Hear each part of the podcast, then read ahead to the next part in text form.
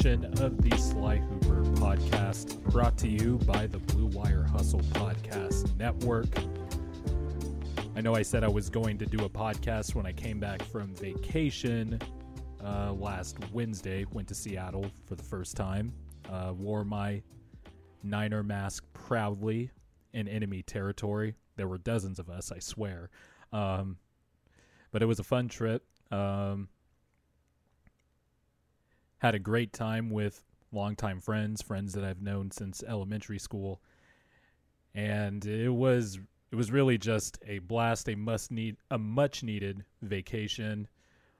Haven't had a long vacation like that. I guess I've only been to two trips. I've only taken two or three trips really since the pandemic and everything was shut down, and really only started well last summer I went to Sparks, Nevada for a friend's birthday. That was really the only time I went anywhere during the pandemic.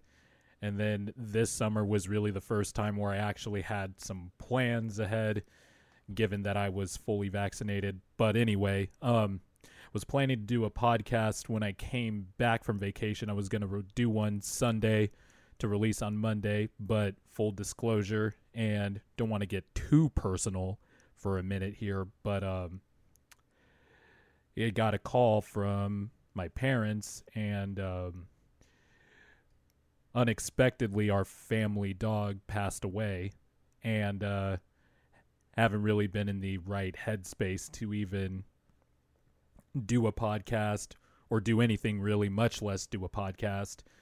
Could uh, is really tough to concentrate through work, but um don't want to go to any any details or anything, but um, was pretty much an emotional wreck. And uh, when I moved to Sacramento, I uh, to transition um, to transition the move because I was coming from Northern California.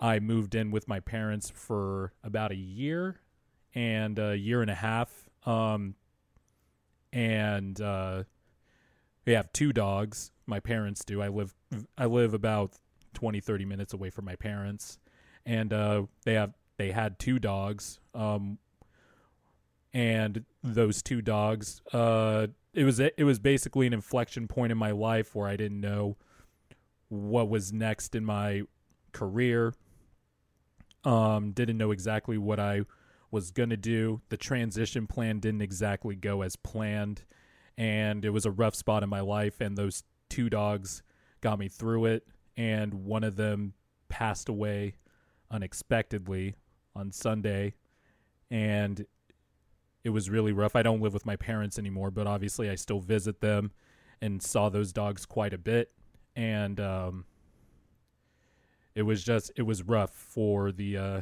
for the whole family, and it sucks. Losing a pet is never easy, especially when it's you know a bulldog.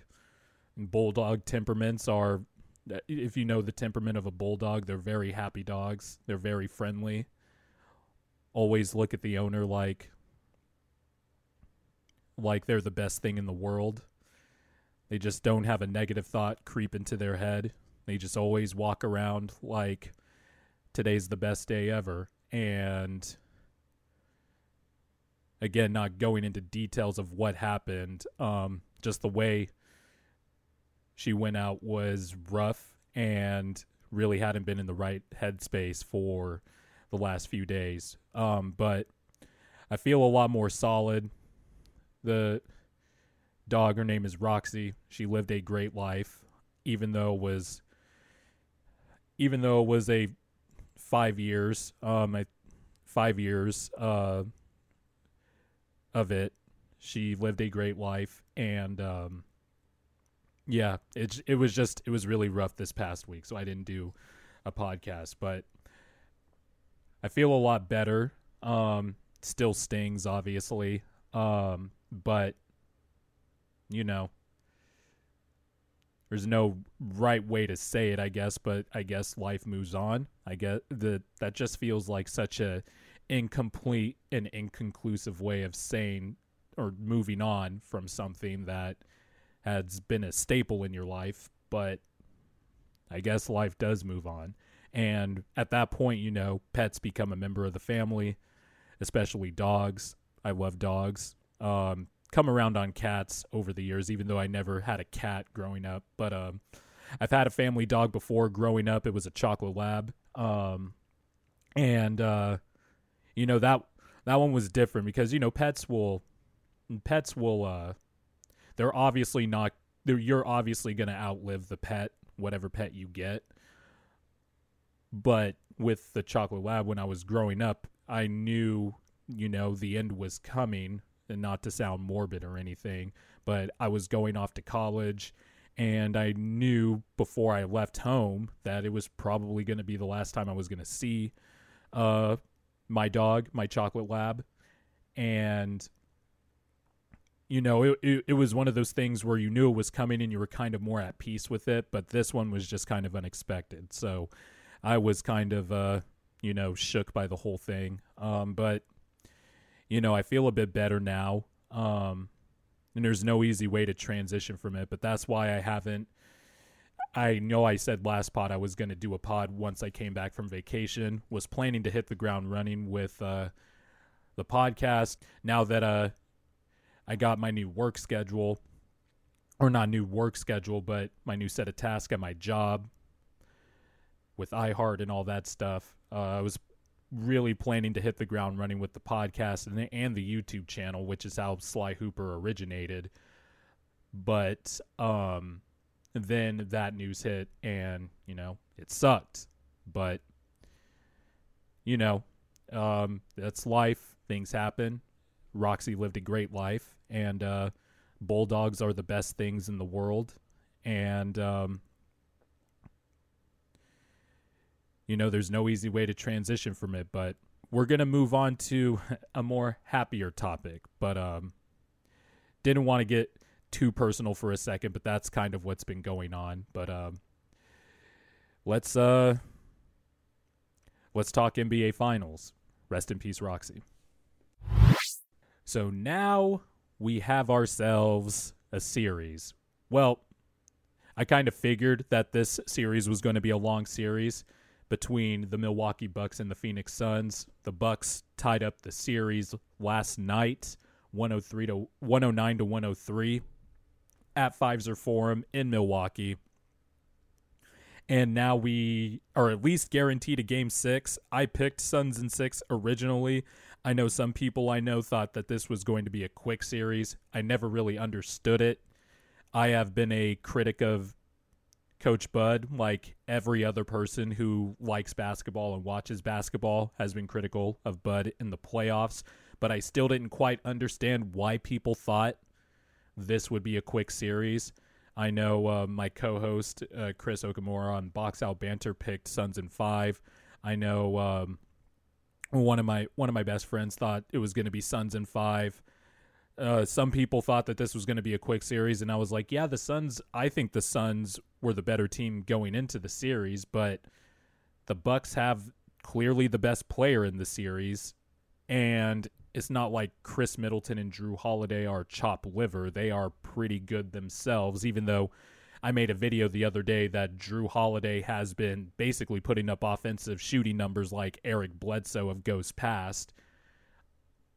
Even though that's maybe oversimplifying it because Jrue Holiday has been really good as a playmaker as well. But in terms of just shooting the ball and shot selection and, you know, time and place for everything, Jrue Holiday, for the most part, I think has been terrible, especially the last three the last uh this this finals the eastern conference finals aside from i think game five that crucial game five uh without Giannis and then of course in the series against brooklyn but but the Bucks have been resilient, and I just didn't understand why people thought this was going to be a quick series. I thought the Bucks had a legit shot at this series, but I ended up picking Suns and six. I still think it's going to be Suns and six, but I do acknowledge that we are probably like two Giannis Antetokounmpo games, dominant, more dominant games away from this going seven, and then at that point anything happens. But Game Four last night was the classic that we were all looking for. And I I have to say, I've really enjoyed these finals. I know the first three games, the scores haven't been indicative of what you, uh, at least on paper, of what you think is a close series, but I find the strategies intriguing. I find the lineup choices intriguing. I find how the Suns have game plan for Giannis game to game have been intriguing. How the Bucks have used Giannis game to game have been intriguing. How Giannis has kind of morphed his game and has embraced basically being the center for all intents and purposes. Even when Bobby Portis is out there on the floor with Giannis, Giannis is functionally the center. But we finally got the classic in game four, and it had everything. It had Devin Booker bouncing back from a really just putrid game three. It had Chris Paul summoning game five of Clippers Oklahoma City in 2014, I think it was, of a Christmas past for Chris Paul, especially with that crucial turnover in the last uh, 50 seconds of the game that led to the Middleton layup to put the Bucks up four with about 45 seconds left. But this game had everything, and Giannis was, and I say this, I guess, kind of tongue in cheek, but Giannis didn't have the typical dominant game that we've seen from the last two games. He just put up, you know, a mild, you know, 20. Pulling up the stats here. Giannis put up a mild 26, 14, 8, 3 steals and 2 blocks, you know, not as not as dominant, you know. And I say that jokingly, of course, but Giannis was dominant. Um, Bud had to make a decision early. Brook Lopez didn't have it, so he rolled with Pat Connaughton, who was the unsung hero and has really just been a archery target for Bucks Twitter because he has been bad for most of the season. He's had some bad playoff games, but boy, did they need Pat Connaughton, and he's been good in this series. You know, relative to his level as a player. He has played his role well. But yesterday he was really good, plus 21, 3 of 7 from 3, hit the crucial three-pointer in the fourth quarter to put the Bucks up I think 97 to 95. Uh basically gave the Bucks the lead for good. No, not for good. The Suns did end up taking the lead, but that kind of broke the dam open to get the Bucks, you know, back on the other side of the scoreboard and, you know, make it a coin toss game in the last two minutes. But more importantly, Pat Connaughton had three big offensive rebounds. He had nine total, and they were all huge. They all felt really huge, like huge rebounds. But he was a plus 21. And of course, I would be remiss if I didn't mention that Giannis had one of the more spectacular defensive plays I have ever seen in NBA Finals history. Whether it be LeBron's block, whether it would be, you know, LeBron, LeBron's block again when he was with the Miami Heat against the San Antonio Spurs in uh, the 2013 finals. Um, there has been some incredible finals plays, especially over the last 10 plus years, 10 years and change. But Giannis came up big with the biggest block in his career. And if the Bucks win this series, that's going to be there was a really cool. There's been a lot of cool pictures posted, phantom cameras from the NBA, professional photos of this play, but Devin Booker lobbed it up to DeAndre Ayton after coming off of a dribble handoff. PJ Tucker was draped all over Booker. Giannis was playing both the man and the ball because Pat Connaughton was hugged up. I think it was on Jae Crowder. And Booker threw up a, you know, off the bounce, off the dribble, risky but really smart right-handed lob pass to Ayton, and I thought it was a for sure dunk. This was after Khris Middleton hit a, I, it was a right elbow jumper to put the Bucks up 101 to 99, and right back down. Booker comes off the dribble dribble handoff from DeAndre Ayton. Ayton's rolling to the basket. Giannis is playing up a little bit more, but then he makes a great recovery Ayton catches the lob at the top of the circle, and I thought for sure it was going to be a dunk. And Giannis met him at the summit and blocked him and saved the basket. And that is that was one of the more ridiculous recoveries, one of the more instinctual defensive plays I have ever seen it, it was just it was spectacular all around. And Giannis just had he had his finals moment. And Giannis has been absolutely dominant in this series. And I'm not going to overreact to, you know, I really think literally every basketball podcast and every discourse you hear when you're talking when people are talking basketball it's just i feel like it's just people getting mad at twitter all the time um, if one person says something that means everybody that means somebody thinks that everybody is saying it. Like it's almost I'll give the most common example. If somebody's like and people say Steph Curry isn't a great shooter. And it's like okay but who's really saying that? Like Giannis does kind of get a little bit more flack than a lot of other players do. And yeah, I understand he has some holes in his game, but the dude's a flat out superstar. He's a two time MVP, defensive player of the year for a reason. And I've always been a huge fan of Giannis. Even I, I was one of the front runners, and I have a video of it on my Sly Hooper YouTube channel. I was doing backflips when Bud got hired because it was like, okay, the offense is going to open up more. Jason Kidd is out. I really was one of like I was probably you know obviously Bucks fans didn't know it, and I deleted my Twitter by then. But um, I deleted my Twitter by then. But I was one of the you know main guys who wanted Jason Kidd fired. And now, funny enough, he has a job in Dallas and doesn't deserve it whatsoever because he's terrible at being a coach. Um, but, you know, I guess he sees the game the same way as Luka, so that's why he has it. But anyway, um, been a huge fan of Giannis, and he has been dominant in these finals. And pulling up the numbers really quickly here, I mean, these are okay. So these are just comical numbers. 32.3 points per game, 14 rebounds per game, five and a half assists per game, nearly two steals per game, one and a half blocks per game on 61 percent shooting from the field. And I'm not talking about true shooting percentage, which I am sure is also equally absurd. I'm talking about 61% from the field. The Suns have no answer for Giannis beyond DeAndre Ayton.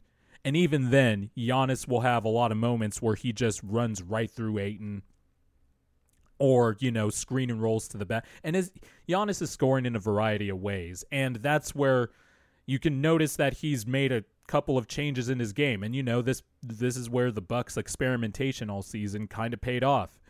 They were experimenting with switching a lot more, playing Giannis off ball more instead of being point Giannis, where everybody was hoping he would develop a three point shot at some point in his career. He's embraced being the five, which, by the way, that's something Anthony Davis should do. Um, screen and rolling to the basket, mixing in the dribble drive still, um, cutting, posting up. I mean, it's not like Giannis. I think the don't have a bag Twitter jokes are, you know, they're jokes. I don't take them too seriously, but it did kind of get out of hand because, you know, Giannis does he you could see during the season that Giannis was polishing some of the rough rough edges of his offensive game. Like he started using his hook more. He's now he's starting to take a liking to that post up fadeaway from about 10 to 15 feet out.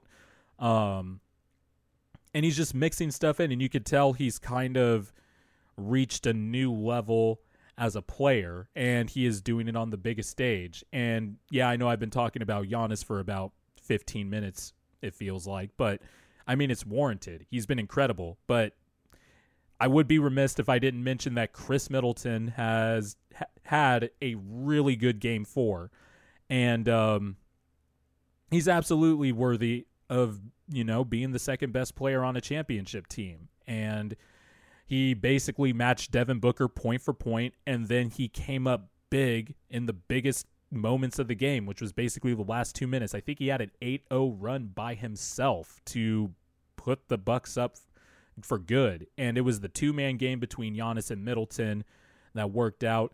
And game four really had everything. It even had a awful, just really just an all timer no call on Devin Booker. And I have a few Suns fans in my life, but I'm just from the Buck side too. I just don't want to hear any more about the officiating. I am one to rag on the officials. I I you know, I think the officiating has been terrible over the years and I think part of it is because there's new blood coming in in terms of officiating. So we're going to have to get used to that for a few years and let the young officials get experience and get better at their craft. But that still doesn't mean that they aren't terrible and that it's been a, at some points, honestly it's been an unwatchable product. And i know the basketball purists are going to be like oh do you really like basketball? Yeah i do like basketball. I just like good officiating too. Let the guys play. Stop calling the bullshit um, lean into the guy after you pump fake and you lean forward three feet foul which i'm glad they're going to be legislating out during the summer hopefully in the off season. But i don't want to hear any more about the officiating. Um, the Suns are primarily a mid range jump shooting team. And by the way, they took a lot more mid range shots than I liked. I know they have Chris Paul and Devin Booker, who are two of the best mid range artists in the game. But I think Zach Lowe pointed it out on his um, post game podcast last night. The Suns, 53% of the Suns' shots were mid rangers. And that shot diet is just leaning a little too much towards mid range because the Suns aren't getting the corner threes they were getting earlier in the series. The Bucks are switching everything more now, so there's not as much rotation. You're not seeing the corner threes from Mikal Bridges. You're not seeing the corner threes from Jae Crowder. And by the way, low key, um, nobody. It's weird. Nobody talked about this when Mikal Bridges was drafted um, but they talked about it a lot with Markelle Fultz, and understandably so. Mar- Markelle Fultz was the number one pick in the draft. He was known as a guy who was a one of the best off the off the dribble shooting guards in the draft, but then his shot disappeared, so it was noticeable. But if you look at Villanova, Mikal Bridges, and Mikal Bridges when he first came into the league, or when his draft workout videos were starting to come out, his shot was noticeably different with a hitch. And it's gotten better. And Mikal Bridges, I think, shot nearly 40% from three this season, and that's his uh, career high. But if you notice in the playoffs so far, and especially in these finals, yeah, Mikal Bridges shot 42% from three. And then in these playoffs, he has shot 35% from three. And for some reason, when I'm watch when I've watched the Suns these playoffs, whenever I see Mikal Bridges take threes that are above the break or on the wings, I feel a lot less confident that they're going to go in because he has to think about it for a second too long. He has to think about it one second too long. It the mechanics don't look as clean as opposed to when he's shooting them from the corner, which is his best spot. Um, I think in the finals, and let me pull up his finals numbers.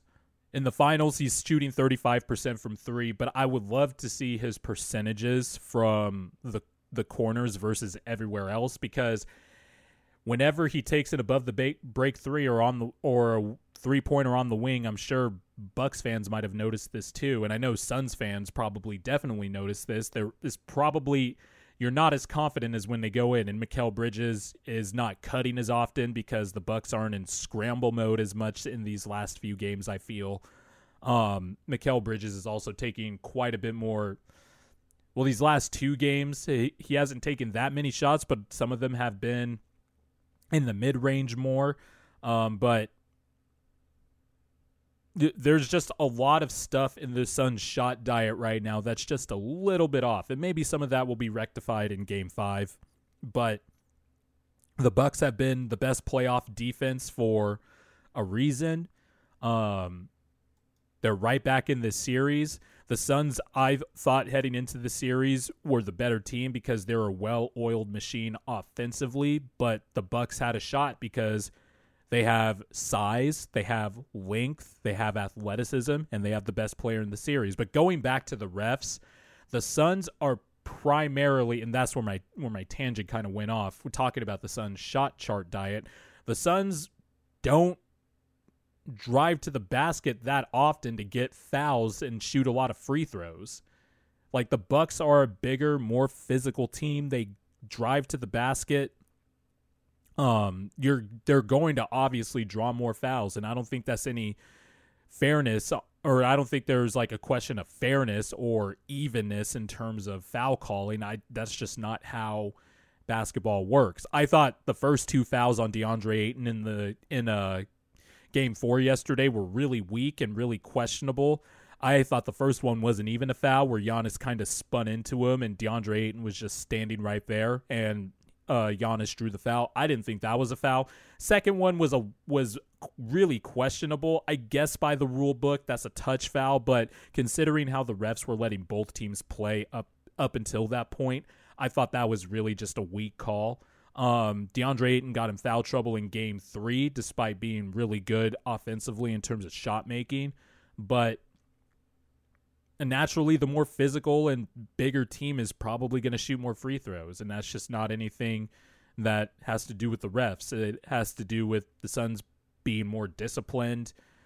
It's I know people want to say build the wall, build the wall, build the wall, but people just don't understand when it comes to the wall, you need to have the personnel to build the wall.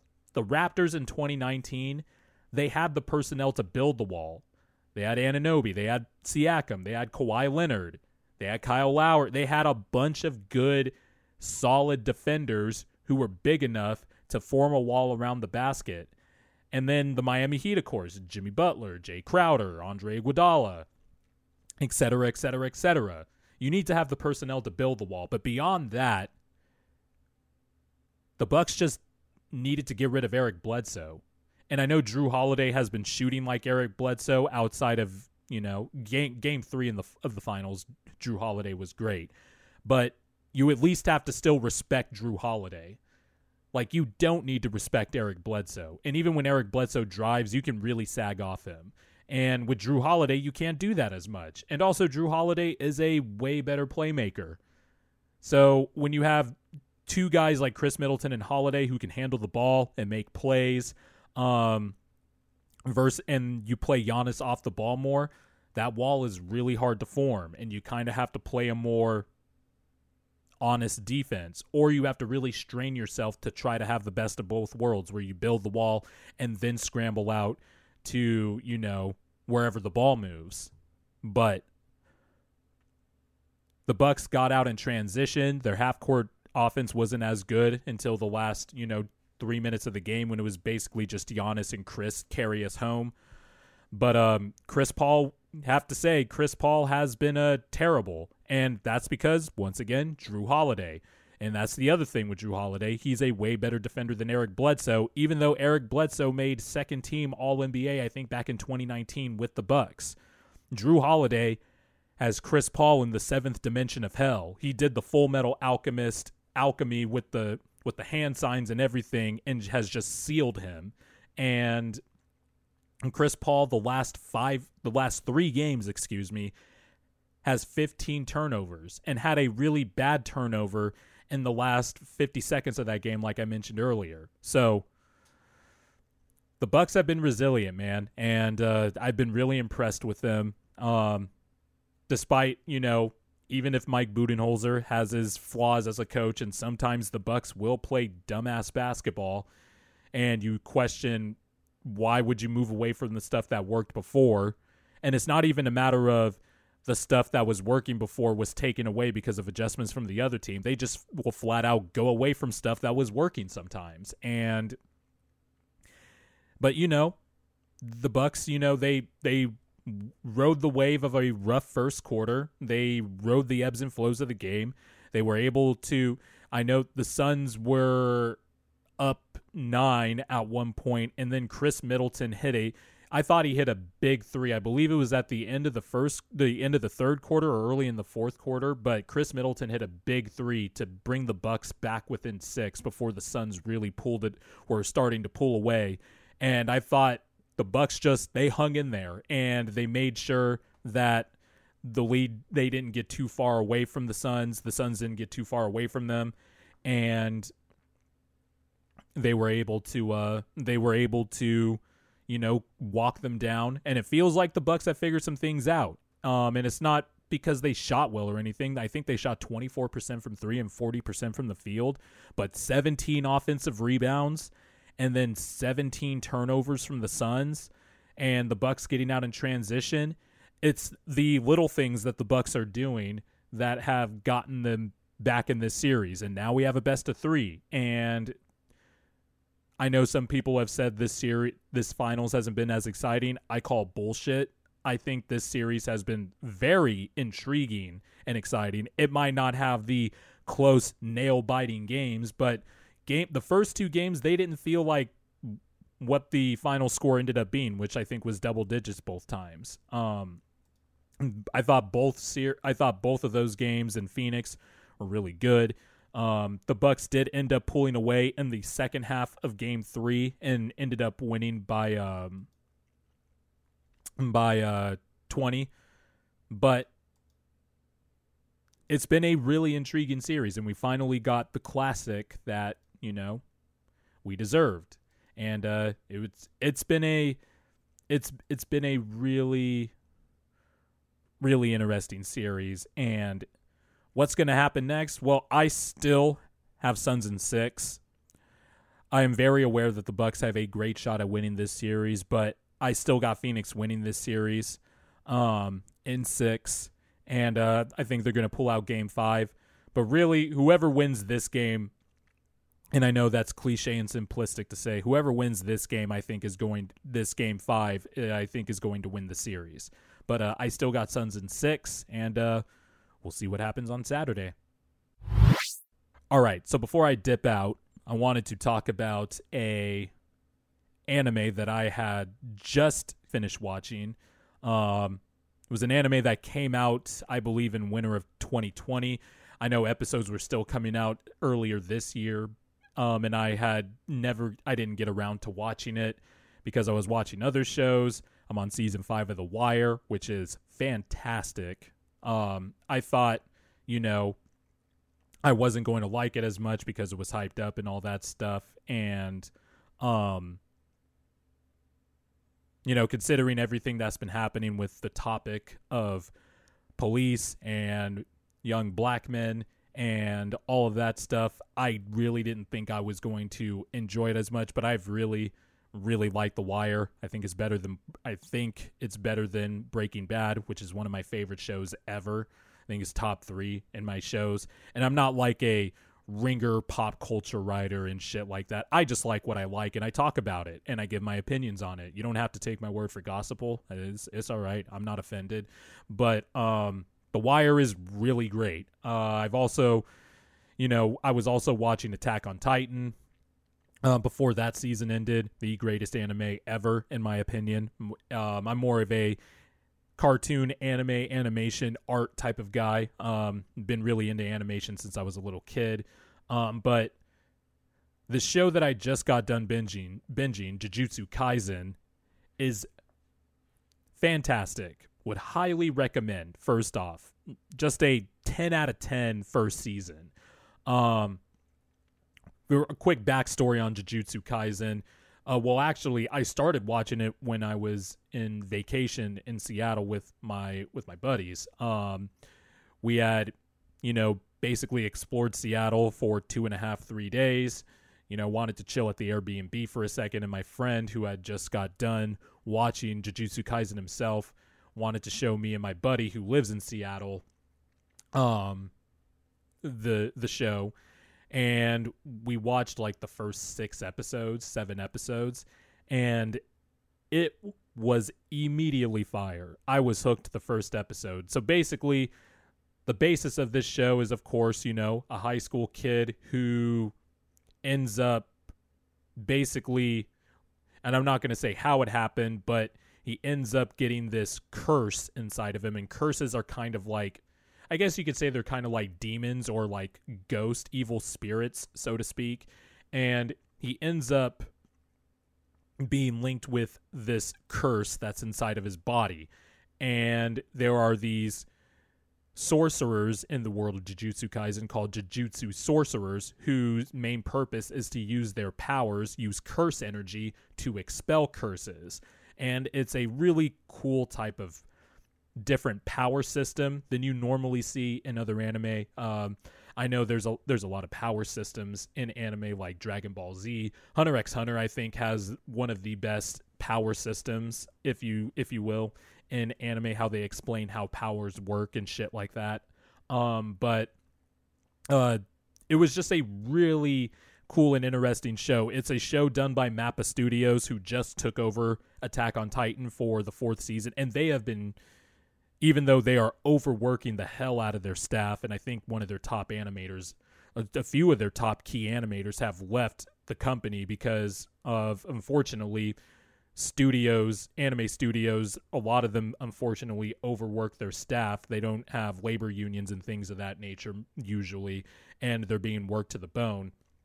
Um, but Mappa has been pumping out anime has been pumping out anime, really fire content and real fire um just movies that have to do with the shows that they're making and they're really good with how they animate things and Jujutsu Kaisen is really their their fights are just top notch. The cinematography, the choreographed uh, fighting, the characters in this show.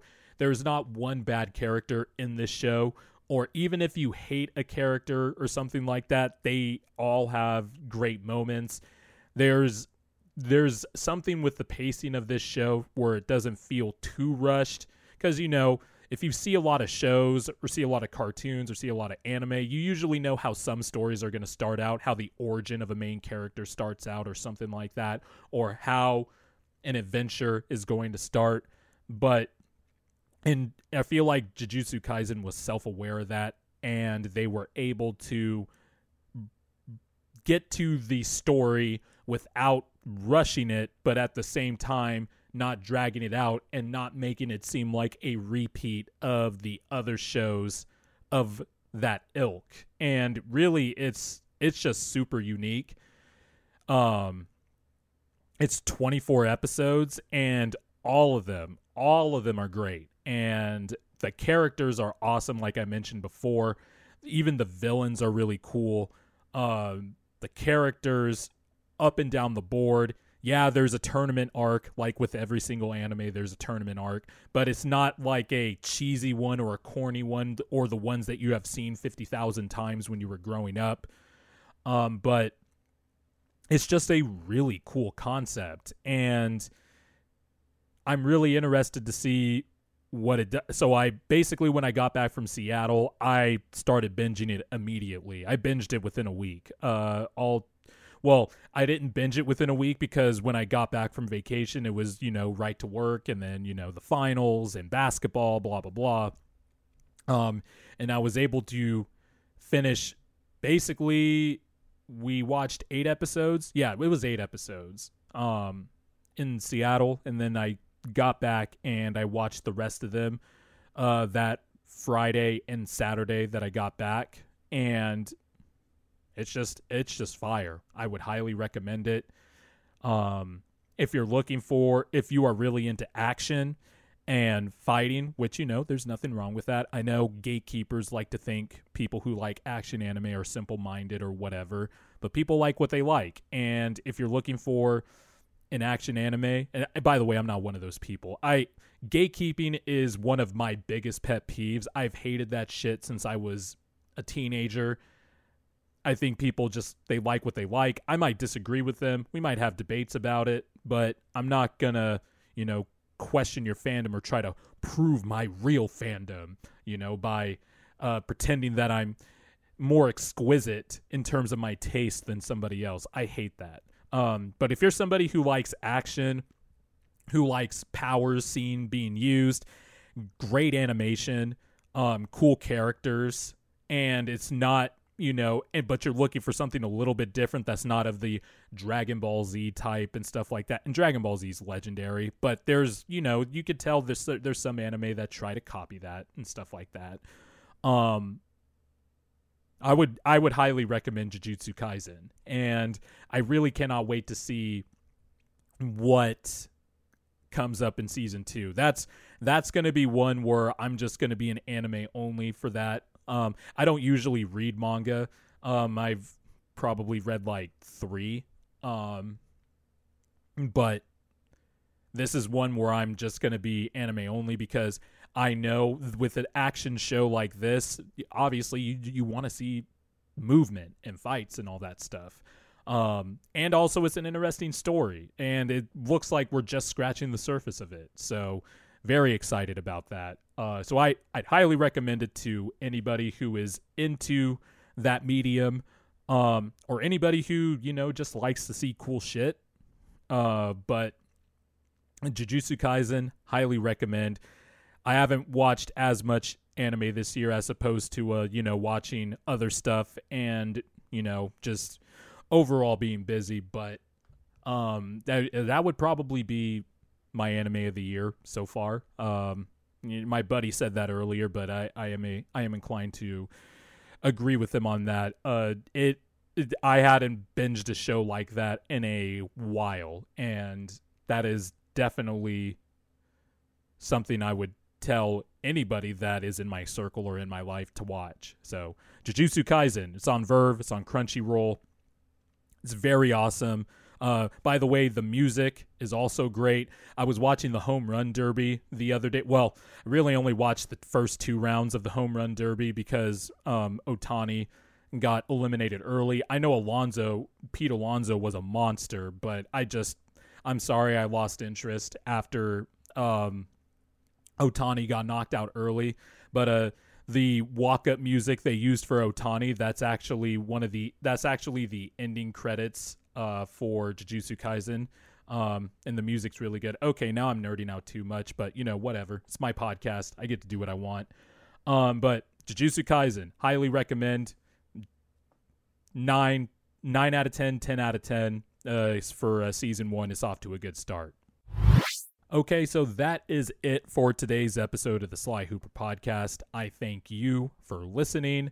Um, sorry that it got a little sad to start the show, but I would be remiss if I didn't remember the important things in my life, and my dog was one of the important things in my life, and had to mention something off the top. Thank you for listening to my thoughts on the finals. Um, spread the word to anybody you know and love to listen to this podcast. Leave a five star rating, leave a review, a like, whatever. Send a pigeon carrier to one of your loved ones and tell them to listen to the Sly Hooper podcast. It would be much appreciated. There is going to be more stuff coming out. Um, especially, it's going to be, uh, I got stuffed plan, and I am fully intending to following through on this, and uh, there's going to be more episodes. Going to be working on more YouTube videos as I, you know, learn how to become a better editor, a video editor, and things of that nature. The YouTube channel is where it all started, and uh, I want to uh, grow this thing. And now that I'm back from vacation and refreshed, although I just got hit with some awful news to start when I came back, um, life goes on, and I'm ready to hit the ground running. So, thank you for listening, and until the next time, deuces.